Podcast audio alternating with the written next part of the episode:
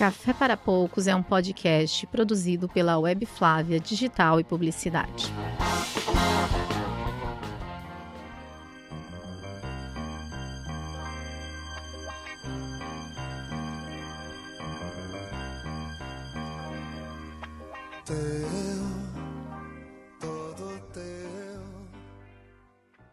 Por aqui teremos não apenas digital, publicidade, falaremos sobre negócio, transformação digital, mercado de trabalho e tudo mais que vier. Ou seja, isso daqui é uma salada mista digital. É isso aí.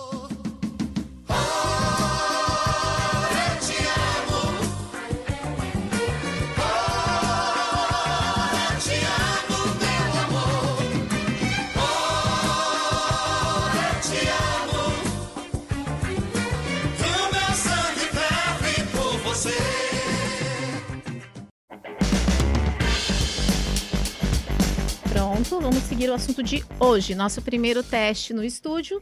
A equipe ainda não conheceu. Podem aplaudir.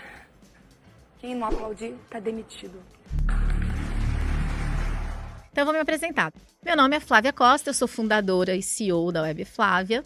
Web Flávia, que ano que vem completa 25 anos. Uhul! Né? Só a gente sabe o quanto a gente caminhou para chegar até aqui, como diria a música do Cidade Negra. Você não sabe o quanto eu caminhei pra chegar até Que fase é essa? Qual o motivo?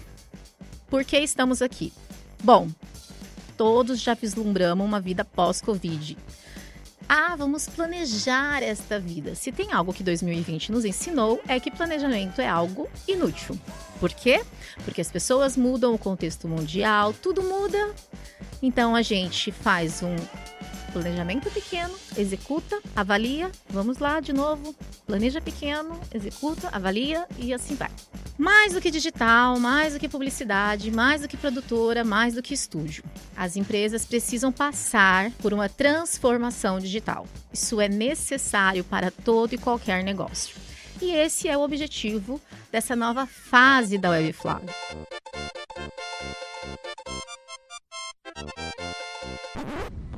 Filha, vai ficar usando metáforas até quando? Então, hoje a gente conta com estúdio fotográfico, estúdio de som e áudio, com cenários para lives, para youtubers. Por quê? Porque conteúdo, esse conteúdo é rei, né? Mas um conteúdo bem feito, bem distribuído, isso é mais do que rei. Isso é rainha no xadrez. Vale muito. Então é isso que a gente vai estar produzindo aqui com os nossos clientes, para os nossos clientes, para a galera que nos acompanha nas redes sociais e principalmente para o nosso futuro cliente, gente. Que é, né? Não é verdade? É verdade. Tô certo ou tô errado? Bom, o coronavírus vem marcar oficialmente, eu costumo sempre dizer, né, gente, que é um lado poético e literário, né?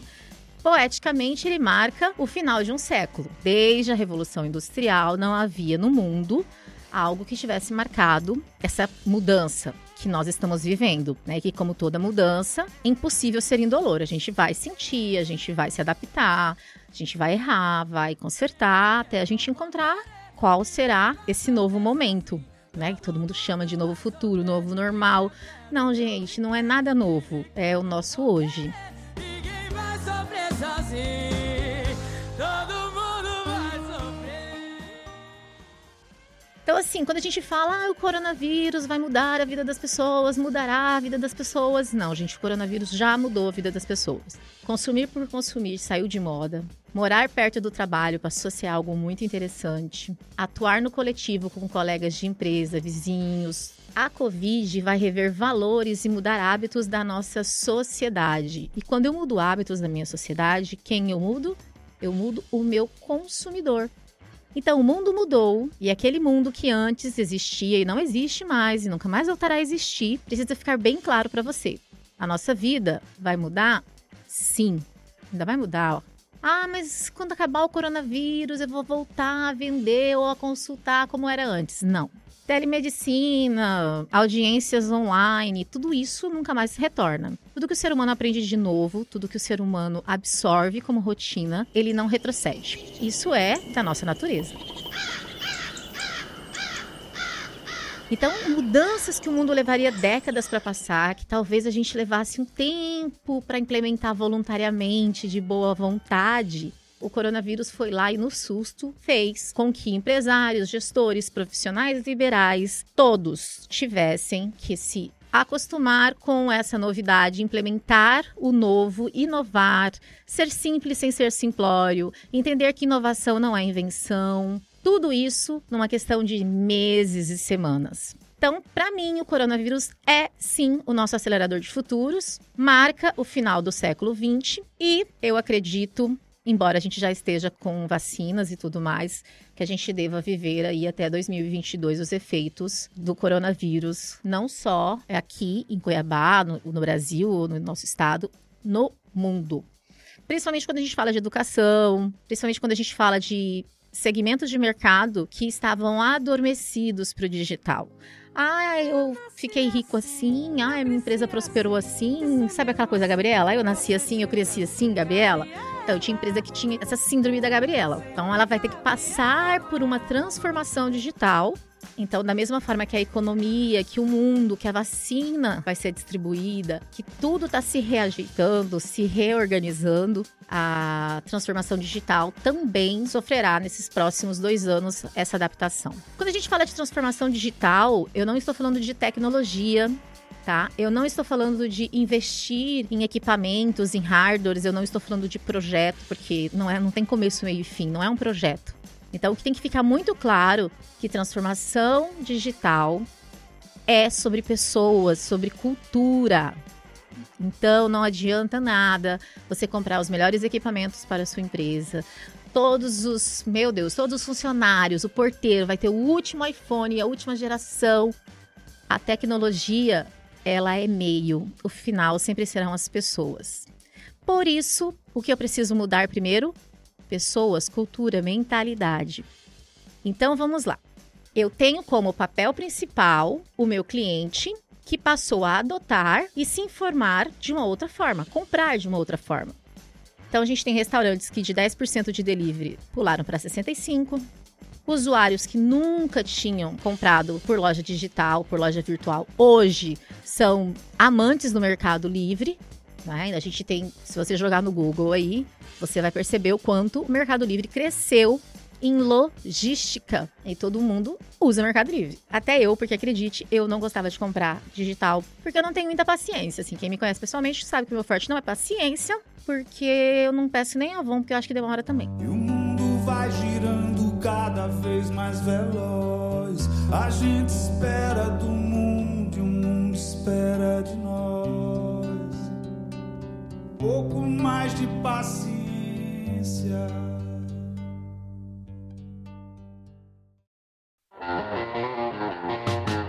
Transformação digital também não é um projeto.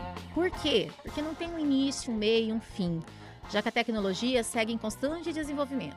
A gente sempre estará um passo, sempre estará um passo atrás. Um passo atrás por qual motivo? por tempo, por recursos financeiros, por recursos humanos, por realocação de pessoal. Então, esses dois anos, 2021, 2022, é o momento em que a empresa precisa, claro, continuar vendendo, continuar faturando, vai da mesma forma que o colégio está fazendo, misturando as crianças e o pai ensina um pouco, o professor ensina um pouco. A gente vai viver esses dois anos de uma forma bem híbrida, mas que depois a gente tem uma total mudança de mentalidade, né? A jornada pode ser indolor? Não, não pode. Ela será sofrido porque mudar crenças, valores e pensamentos sempre tem um custo alto. É aquela questão de desaprender para reaprender.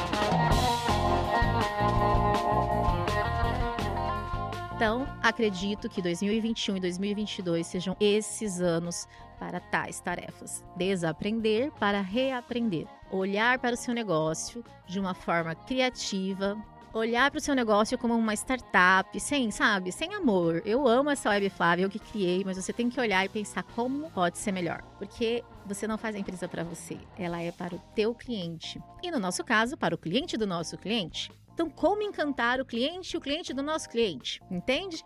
Entenda do seu negócio, apaixone-se por ele. Se é algo que você não tem paixão, se é algo que não acelera seu coração, chegou a hora de você se aposentar, colega. Porque daqui para frente, cada vez mais a verdade vai vender, cada vez mais salários emocionais, compensações de relacionamento, cada vez mais ser humano, ter sentimento envolvido fará da nossa empresa um sucesso certo? Primeiro podcast gravado. É isso aí, a gente se encontra na semana que vem. Tchau!